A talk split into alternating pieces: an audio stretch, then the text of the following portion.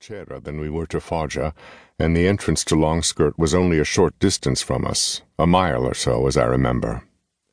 Our squadron area was usually quiet, except on mornings when we were preparing for a mission or when, on rare occasions, units of the British Eighth Army moved by our camp.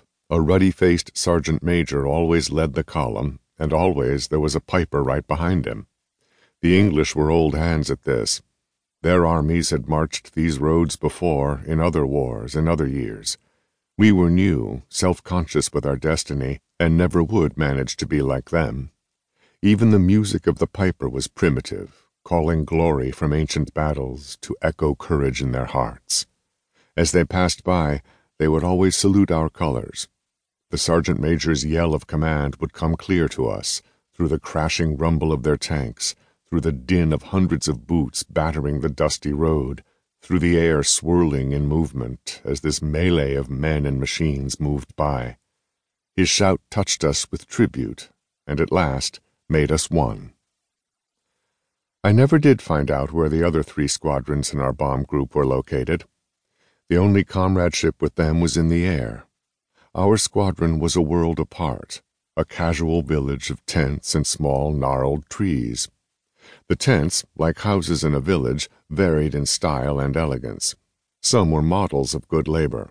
They put up a brave front of secure comfort, with wood floors made from bomb crates and crude furniture made from the same material.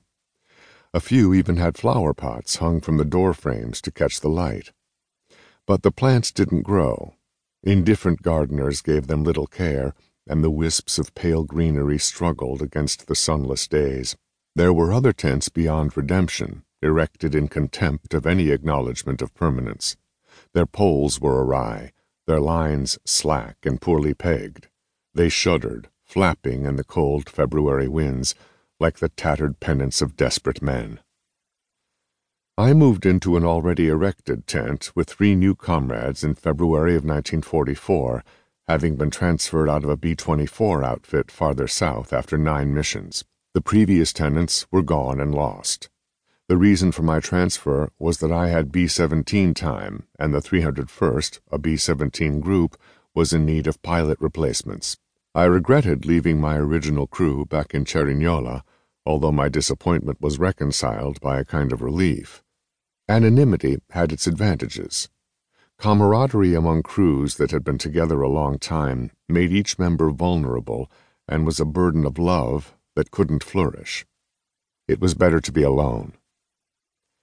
The tent fell somewhere in the middle class bracket, not fancy, but comfortable. There was a wood floor, and best of all, a stove that worked.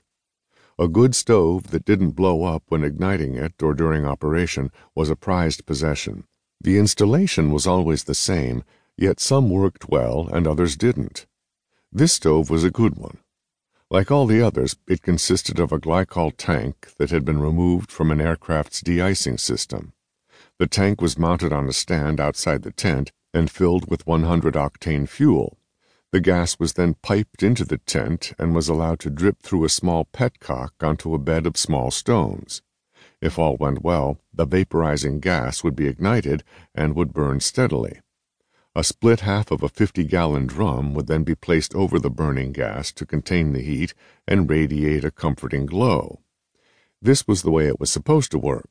When success wasn't achieved, the results could be dramatic. Rich Egan was a madman, and his tank was a menace. His piping was a disgrace. His joints weren't sealed.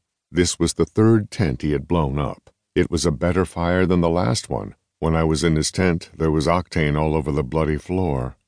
Why didn't he let someone who knew what he was doing fix the goddamn thing? Did you see the crazy son of a bitch run when it went up? I never put Egan down myself because I knew if I hadn't moved into a tent that had a stove already installed, I'd have botched up the job much worse than he. Besides, I liked the man. There was a passion in his ineptness, and his pyrotechnics were the talk of the group.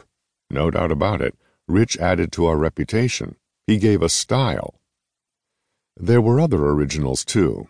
Art Dillman, for one, was secretive and gentle, as Egan was precipitous and violent. Art disregarded the war as much as possible, and concerned himself only with his dogs, a dachshund bitch.